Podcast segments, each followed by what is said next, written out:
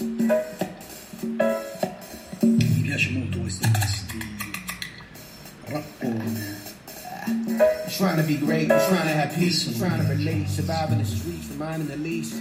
Trying to live in the moment, advancing me donate to ride on opponents. I'm having my moment, I ride on condone it. Trying to live in the moment, trying to be more present. Cause sometimes we get lost on social media, posting post hashtags with them pointy captions. Hitting social media, and I'm just stating facts. Wise man told me, listen, see it still like he don't post much, he too busy living in real life. Got time, we can find a way. My mama told me I can seize the day, so we gon' rock like. Got time, we gon' find a way. So mama check it, we gon' rock like. We gon' rock like, check it, we gon' rock like. We gon' rock like, check it, we gon' rock like. We gon' rock like. Got time, we can find a way. My mama told me I can seize the day.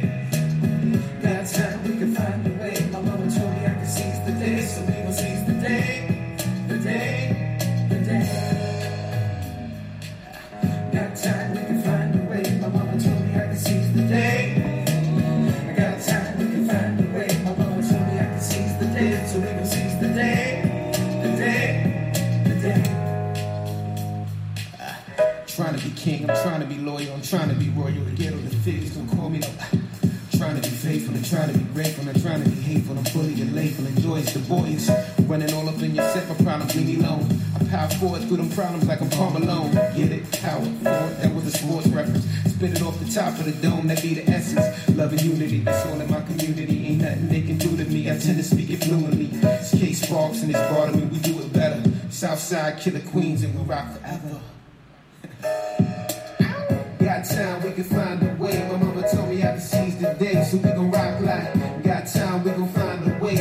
Check it, we gon' rock like.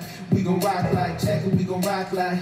We gon' rock like, check it, we gon' rock like. Gon' rock like.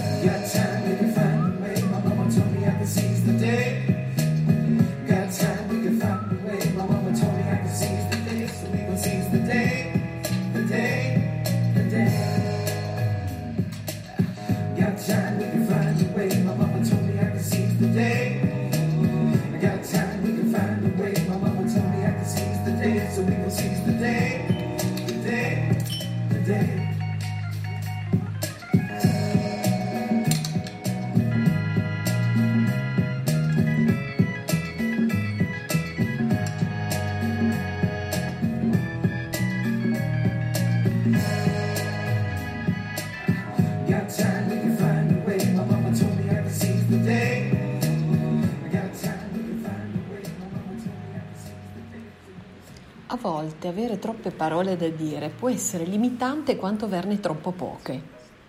Non riuscivo a pensare a niente di adeguato o garbato da ribattere a un, a un racconto simile. Alla fine feci una domanda che mi sembrava insensata né più né meno delle altre che mi si affacciavano alla mente. E hai avuto molti discepoli?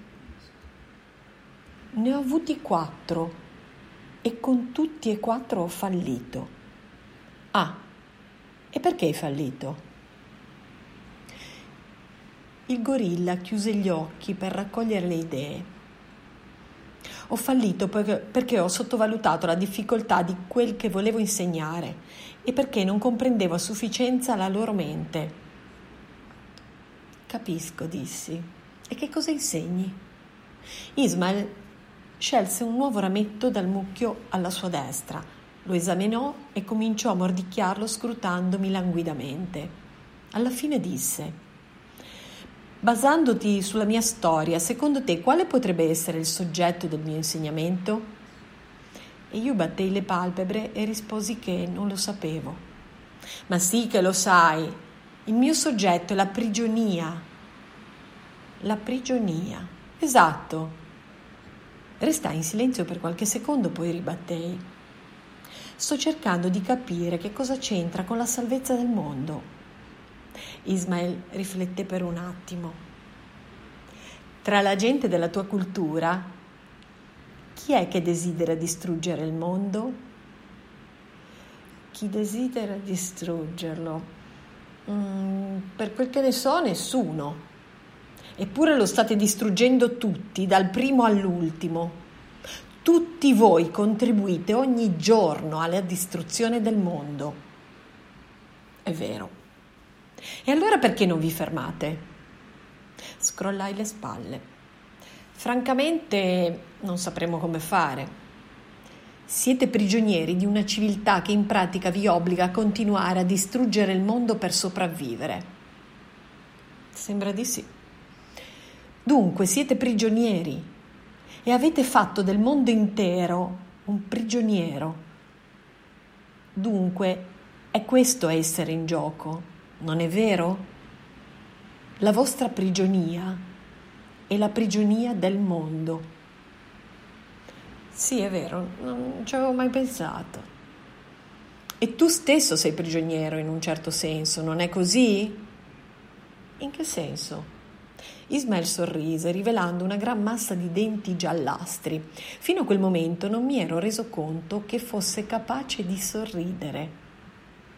Dissi. Ho l'impressione di essere un prigioniero, ma non so perché. Qualche anno fa tu dovevi essere ancora un ragazzo, quindi non puoi ricordartene.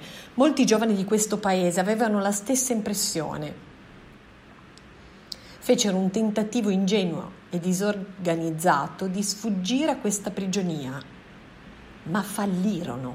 Fallirono perché non riuscivano a trovare le sbarre della gabbia. Se non si scopre che cos'è imprigionarci, il tentativo di fuggire diventa ben presto confuso e inefficace. Sì, è la sensazione che ho avuto anch'io. Ismaele annui. Ma comunque che c'entra questo con la salvezza del mondo? Il mondo non sopravviverà a lungo se l'umanità è prigioniera. C'è bisogno che te lo spieghi?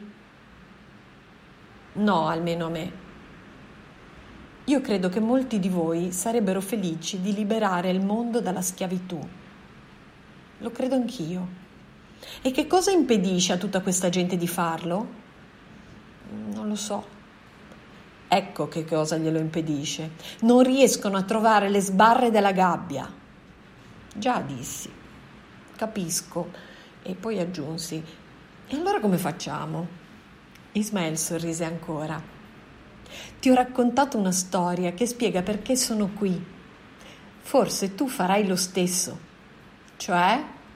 Voglio dire che forse mi racconterai una storia che spieghi come mai tu sei venuto qui. Ah, ribattei. Eh, dammi un momento. Puoi avere tutti i momenti che vuoi, replicò lui con serietà. Ecco, siamo alla quinta puntata di, della lettura di Ismael e sentiamo chi c'è in radio in questo momento.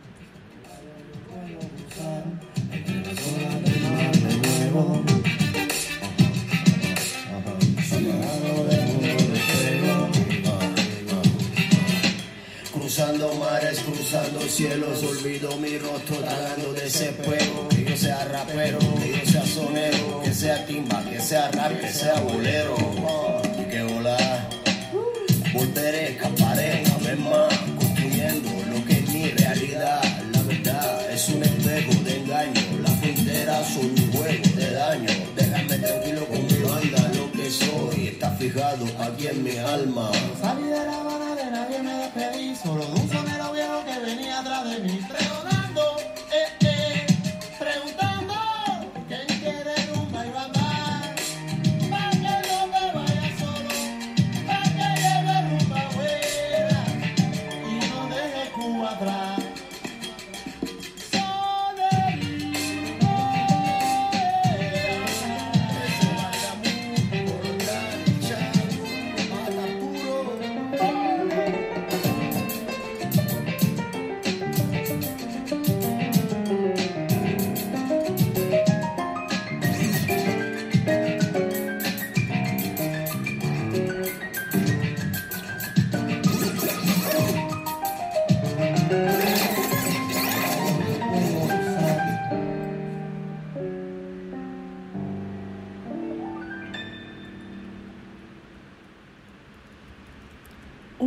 tempo, quando ero all'università, iniziai infine, scrissi un saggio per un esame di filosofia.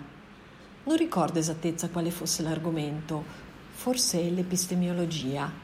In quel saggio comunque immaginavo che i nazisti non avessero affatto perduto la guerra. Anzi, l'avevano vinta e si erano diffusi in tutto il mondo. Avevano sterminato tutti gli ebrei, gli zingari, i neri e gli indiani. Poi, chiusa questa faccenda, avevano spazzato via russi e polacchi, boemi e moravi, bulgari e serbi e croati, tutti i popoli slavi. Subito dopo si erano dedicati a polinesiani e coreani, cinesi e giapponesi, i popoli asiatici. C'era voluto un sacco di tempo, ma alla fine ogni essere umano al mondo era ariano, al 100%, e tutti erano molto felici. Ovviamente i libri di scuola non menzionavano più nessuna razza che non fosse quella ariana, nessuna lingua che non fosse il tedesco, nessuna religione che non fosse l'hitlerismo e nessun sistema politico che non fosse il nazionalsocialismo. Non avrebbe avuto senso. Dopo alcune generazioni non si sarebbe potuto scrivere nient'altro sui libri di testo, neanche volendolo, perché nessuno sapeva più che esistesse qualcosa di diverso. Ma un giorno due studenti si incontrarono all'Università di Nuova Heidelberg a Tokyo. Tutti e due esibivano una bellezza ariana standard, ma uno aveva un'aria vagamente preoccupata e infelice. Si chiamava Kurt. Il suo amico disse: Cosa c'è che non va, Kurt? Perché sei così avvilito? E Kurt rispose: Beh, Hans, in effetti c'è qualcosa che mi preoccupa e mi preoccupa sul serio. L'amico gli chiese di che cosa si trattava. Ecco, rispose Kurt, non riesco a togliermi la pazzesca sensazione che ci sia qualche piccola cosa su cui ci hanno mentito. Il saggio finiva con queste parole. Ismael annui pensieroso. Che cosa disse il tuo professore? Mi chiese se avevo la stessa pazzesca sensazione di Kurt. Quando risposi di sì, mi chiese su che cosa ci avevano mentito, secondo me, e io risposi, come faccio a saperlo se non sono nelle condizioni di Kurt? Ovviamente non pensò che parlassi sul serio dava per scontato che fosse solo un esercizio di epistemiologia. E ti chiedi ancora se ti hanno mentito? Sì, ma non con la stessa disperazione di una volta. No? E perché? Perché ho scoperto che in pratica non c'è nessuna differenza. Che ci abbiano mentito o no, dobbiamo comunque alzarci, andare al lavoro, pagare le tasse e tutto il resto a meno che tutti non comincino a sospettare che vi hanno mentito e che tutti scopriate qual è la menzogna. Che cosa vuoi dire? Se lo scoprissi soltanto tu qual è la menzogna, allora probabilmente avresti ragione, non farebbe nessuna differenza. Ma se lo scoprissero tutti, la differenza sarebbe enorme. È vero. Se lo scoprissi soltanto tu qual è la menzogna, allora probabilmente avresti ragione. Non farebbe nessuna differenza. Ma se lo scoprissero tutti, la differenza sarebbe enorme. È vero. Allora questa deve essere la nostra speranza. Stavo per chiedergli che cosa intendesse, ma lui sollevò una mano che aveva il colore e la sembianza del cuoio invecchiato e disse domani.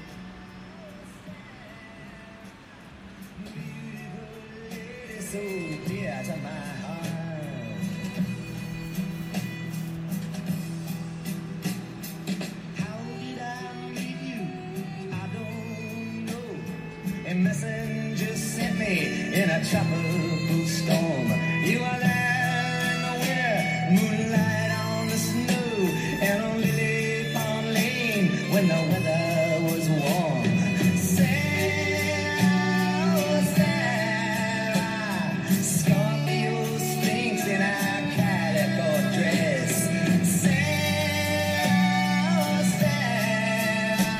You must forgive me my unworthiness.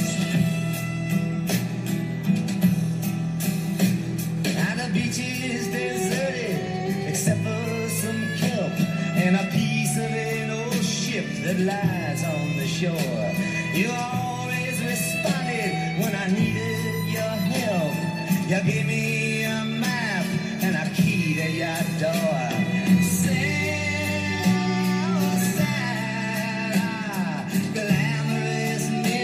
without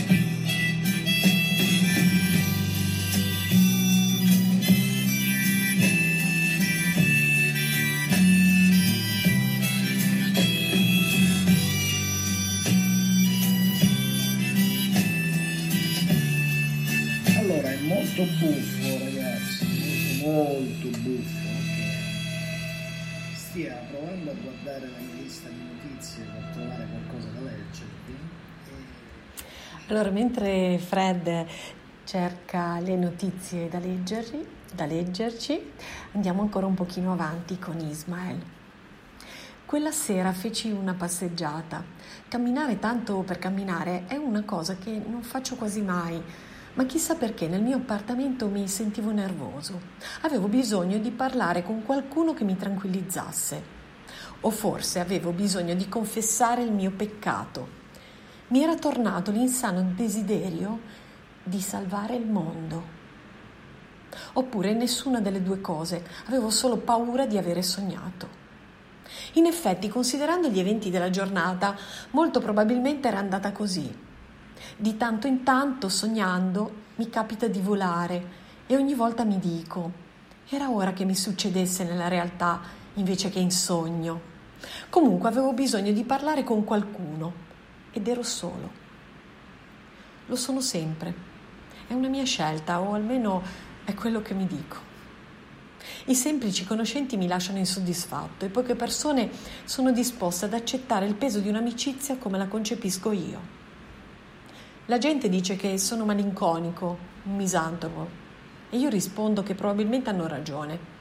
Ogni tipo di discussione, qualunque sia il motivo, mi è sempre sembrato uno spreco di tempo.